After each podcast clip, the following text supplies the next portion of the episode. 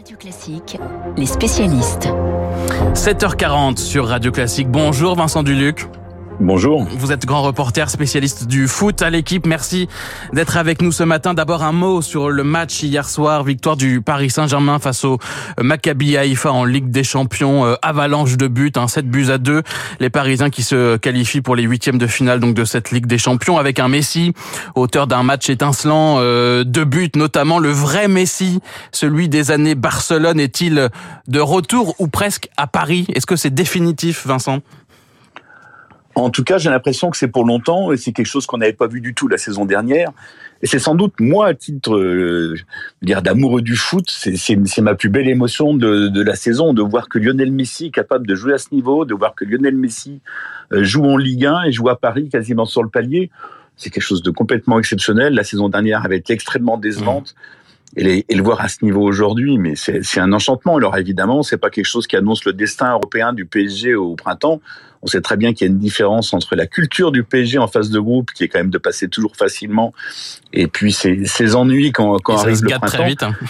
mais mais mais c'était une belle soirée. C'était quand même une soirée où il y avait où il y a vraiment eu de la, de la création, des buts magnifiques et une complicité entre le trio de devant Neymar, Messi, Mbappé qui n'existe peut-être pas dans la vraie vie, mais sur le terrain, c'est quelque chose. Mmh. Lionel Messi, 35 ans, belle soirée et pas d'incident majeur autour de ce match qui était euh, annoncé à haut risque. Et donc, c'est une, c'est une bonne nouvelle. Vincent Duluc, on a beaucoup parlé du PSG depuis le début de la semaine. Alors, pas vraiment, hein, il faut le dire, pour ce match face au, au Maccabi Haïfa, plutôt pour euh, les chiffres dévoilés en début de semaine, les chiffres du contrat signé au printemps dernier par euh, Kylian Mbappé, contrat astronomique, 680 millions d'euros bruts sur trois ans pour l'attaquant français. S'il va au bout de ces trois ans. Euh, chiffre contesté euh, par, par le club parisien, ça a déclenché une nouvelle polémique. Est-ce que vous trouvez ce salaire comme d'autres indécent mais en fait, tous les salaires tous les salaires du foot sont indécents. Après, la, difficulté, c'est où, on met le curseur. Est-ce que 630 millions c'est indécent, mais 410 ça peut passer? Ou alors est-ce que est-ce que le curseur c'est jusqu'à 237 Voilà, de toute façon, c'est c'est un, c'est un argent qui effectivement qui est indécent par rapport aux difficultés de, de, de tout le monde aujourd'hui, mais ça reste l'argent du football.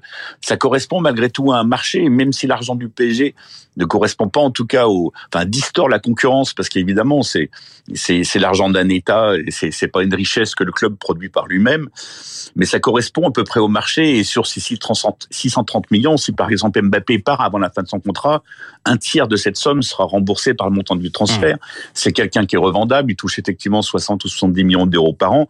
Messi doit être à 40 et Neymar à 30 mais Messi et Neymar ne, ne, sont pas ne sont pas vendables en, termes de transfert. Donc ça, ça, tient aussi à son âge, ça tient aussi au fait qu'il soit arrivé en fin de contrat. Mais tout, tout se justifie, rien se justifie. C'est, le football d'aujourd'hui où paradoxalement les grands joueurs créent de la richesse et ce sont plutôt les joueurs moyens qui créent de la dette. Hum.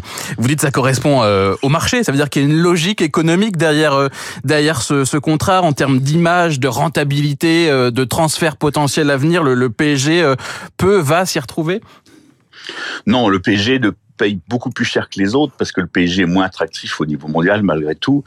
Et le PSG a payé plusieurs, choses, a payé la, la, la jeunesse de Mbappé et sa future valeur, mais ça c'est qu'une partie de, cette somme.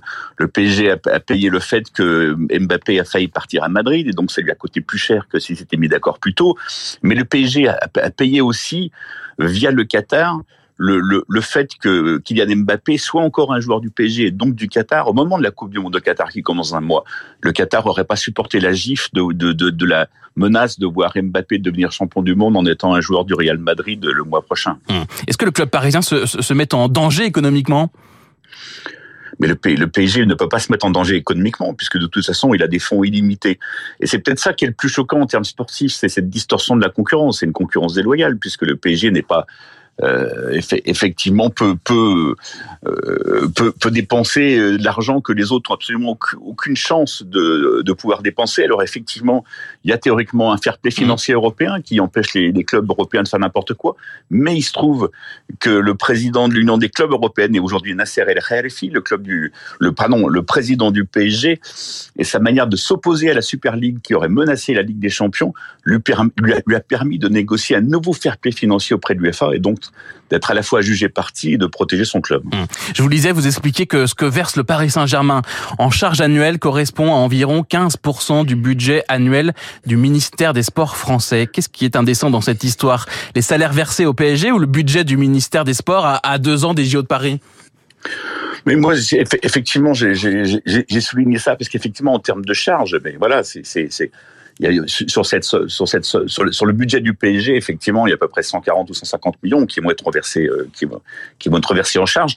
Mais ce qui est choquant, c'est effectivement le budget du sport euh, qui, qui atteint qui passe difficilement le milliard, alors qu'on est à, deux ans des, Jeux Olympiques et ça montre la, place du, du, sport en France. Alors je sais bien qu'il y a d'autres modes de financement du sport au niveau des collectivités locales notamment, mais au niveau national, on est toujours à 0,07% euh, du budget national. Mmh. Vincent Duluc, la Coupe du Monde au Qatar commence le 20 novembre euh, prochain, dans moins d'un mois donc, Coupe du Monde euh, très décriée. Je vous apprends rien, le Qatar a, a, bénéficié ces derniers jours d'un soutien, celui de Zinedine Zidane. Il faut laisser la polémique de côté, dit-il, laisser la place au jeu. Pas vraiment de surprise, Zidane étant un ancien ambassadeur de la candidature du Qatar?